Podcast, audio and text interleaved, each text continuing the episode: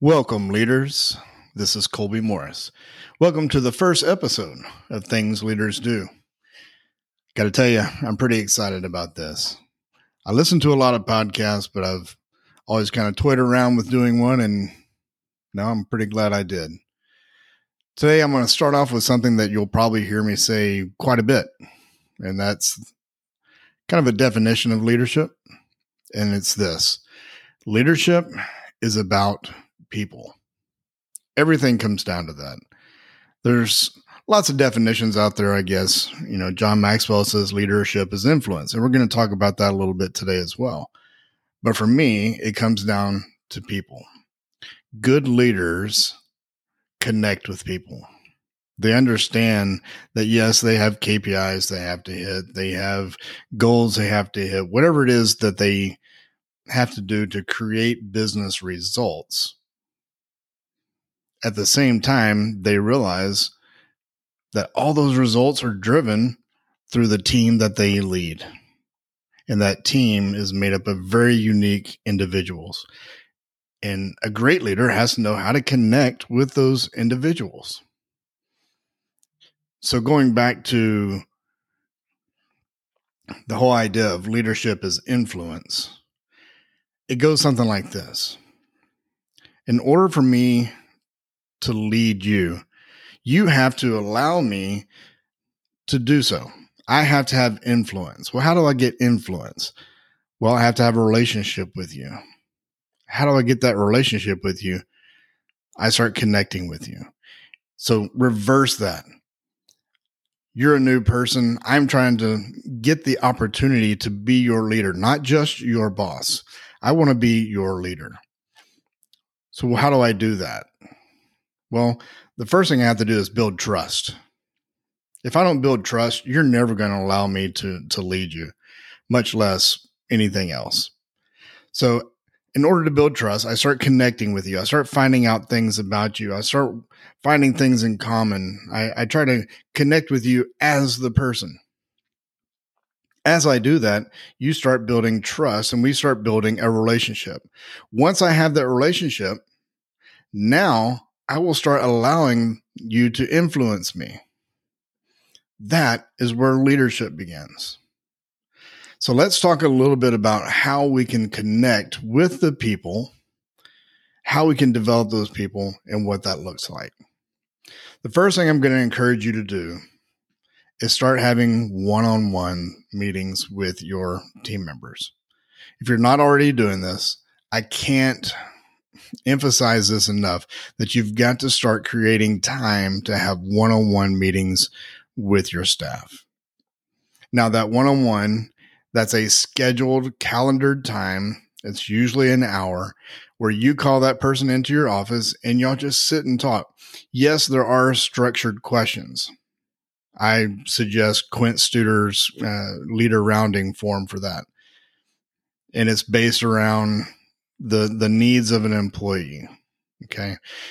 You use those questions and and you track what's being said so that next month you can go back to that and have a recollection of what you talked about. But more than anything you're creating time for that person to come and sit with you and talk with you and start growing.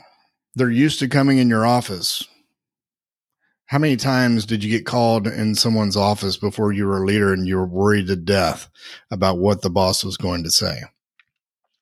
This eliminates that fear because they get accustomed to coming in and talking to you.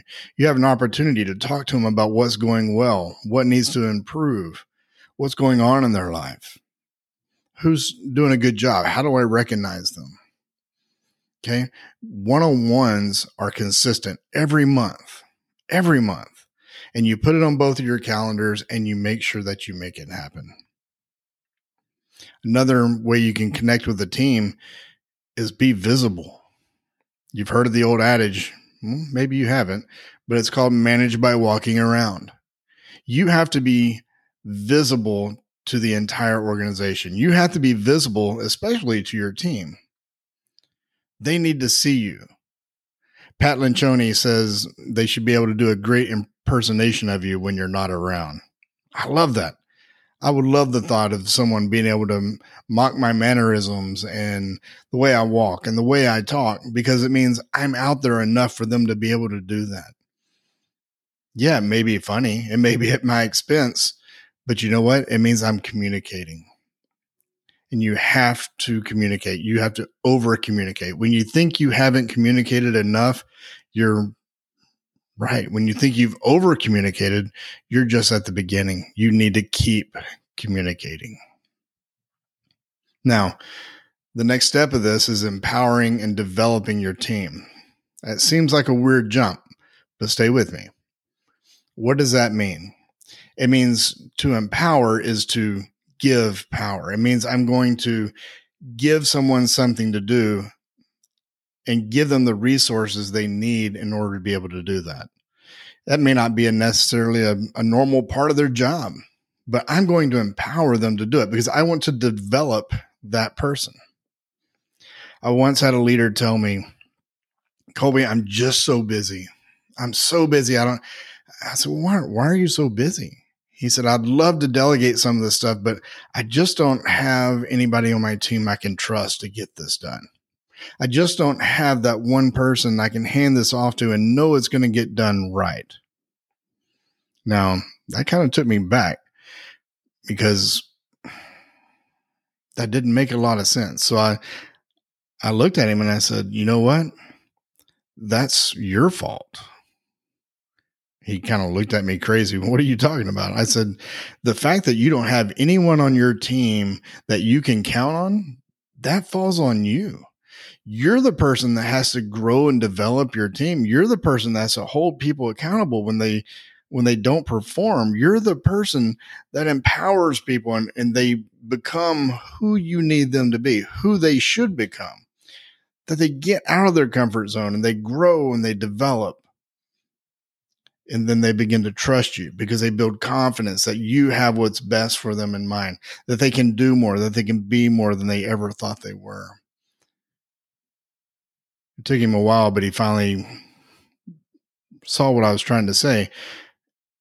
It is hard for leaders to do that introspection when they have someone who isn't performing. Now, as a leader, you have to realize you've got to do some introspection yourself. If you have someone who is not performing, you need to find out why. You have to get to the root of it. Be focused on the person Remember, leadership is people first. It's about people. So, what kept that person from being successful? What kept them from accomplishing the things that they needed to accomplish? Why did they miss out? Why did they miss the deadline? Why wasn't the report good? Is there something I could have done? Is there something I could have communicated differently? Could I have removed an obstacle? What was it? In in Jocko Willink, he's book, he talks about extreme ownership. What was it I could have done? and be very honest about that. You have to learn to to develop your team because it builds the trust. You have to be real, you have to be honest. You have to develop people and make sure they understand what it is you're trying to do. Okay, we don't just delegate tasks, we delegate responsibility. We make sure that we're growing leaders, not just task doers. And there's a difference. I can't wait to add on to this conversation. We're going to learn more as we go. This is a great start for episode number one. Again, you'll hear me say it a lot. Leadership is about people. Remember that leadership is about people. I appreciate it. If you liked what you heard, I'd love to have you subscribe to the podcast and come back each week and we'll do it again. Until then, make sure you keep doing the things that leaders do.